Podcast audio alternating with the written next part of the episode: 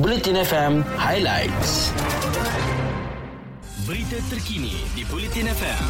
Sumber daripada Harian Metro, Berita Harian, Free Malaysia Today, Utusan Malaysia dan Kosmo.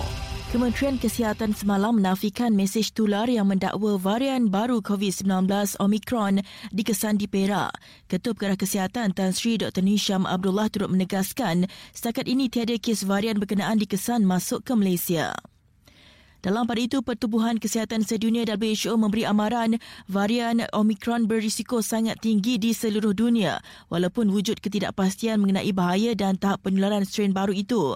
Agensi Kesihatan Pertubuhan Bangsa-Bangsa Bersatu ataupun PBB itu memaklumkan strain COVID-19 yang pertama kali ditemui di Afrika Selatan mungkin kalis imunisasi selain mempunyai kadar kebolehjangkitan yang lebih tinggi. Sementara itu, kes positif COVID-19 pertama di pintu masuk Malaysia pada hari pertama perjalanan lengkap vaksin ataupun VTL darat di antara Malaysia Singapura di Johor Bahru membabitkan seorang lelaki berusia 21 tahun.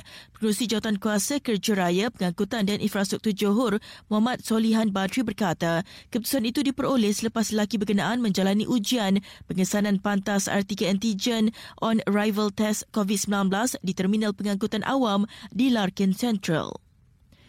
Berikutnya, lima notis dikeluarkan Kementerian Perdagangan Dalam Negeri dan Hal Ehwal Pengguna Negeri Melaka kepada peniaga yang didapati menaikkan harga jualan sayur. Pengarahnya Norlina Jafar berkata, lima notis di bawah Seksyen 21 Akta Kawalan Harga dan NT Percatutan 2011 dikeluarkan hasil daripada operasi op sayur yang dijalankan operasi penguatkuasa bersama pegawai pemantau. Tambah beliau, notis itu dikeluarkan agar siasatan lanjut dapat dijalankan untuk mengesan sekiranya wujud elemen penjagaan pencatutan. Berita sukan di Bulletin FM. Manchester United semalam mengumumkan pelantikan Ralf Rangnick sebagai pengurus sementara sehingga penghujung musim susulan pemecatan oleh Gunnar Solskjaer. Pengendali berusia 63 tahun dari Jerman itu berpindah dari Moskow di mana dia menjadi pengurus sukan dan pembangunan. Pada hujung musim, Ragnick akan memainkan peranan sebagai penasihat di Old Trafford untuk dua musim lagi.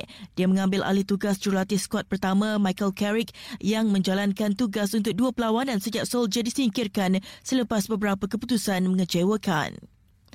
Berikutnya, hampir 1,500 pegawai dan anggota polis akan ditugaskan semasa perlawanan akhir Piala Malaysia 2021 di antara Kuala Lumpur City FC dan JDT bagi memastikan kelancaran sepanjang perlawanan berlangsung di Stadium Nasional Bukit Jalil malam ini.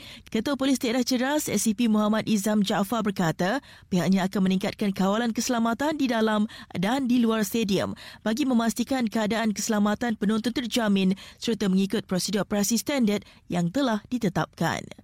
Dengan itu sekian berita terkini, muat turun audio plus sekarang, stream Blutin FM dan dengarkan podcast kegemaran anda. Stream secara live di blutinfm.audio atau aplikasi Audio Plus, muat turun di App Store atau Play Store sekarang.